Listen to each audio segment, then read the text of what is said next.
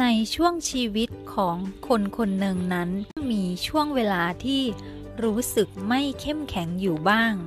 และในช่วงเวลาเหล่านั้น เป็นช่วงเวลาสำคัญที่เราจะได้เรียนรู้พลังความเข้มแข็งที่มีอยู่ภายในจิตใจของตัวเราเอง เวลาที่เรา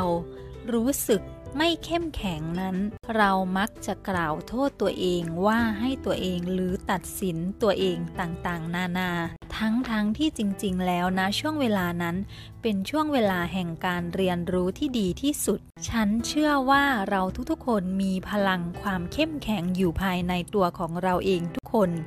และเราทุกๆ คน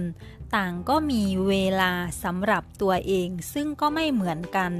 เราจะมีเวลาเรียนรู้พลังความเข้มแข็งของตัวเองเมื่อถึงเวลาของเราเราจะเข้าใจมันได้อย่างลึกซึ้งที่สุด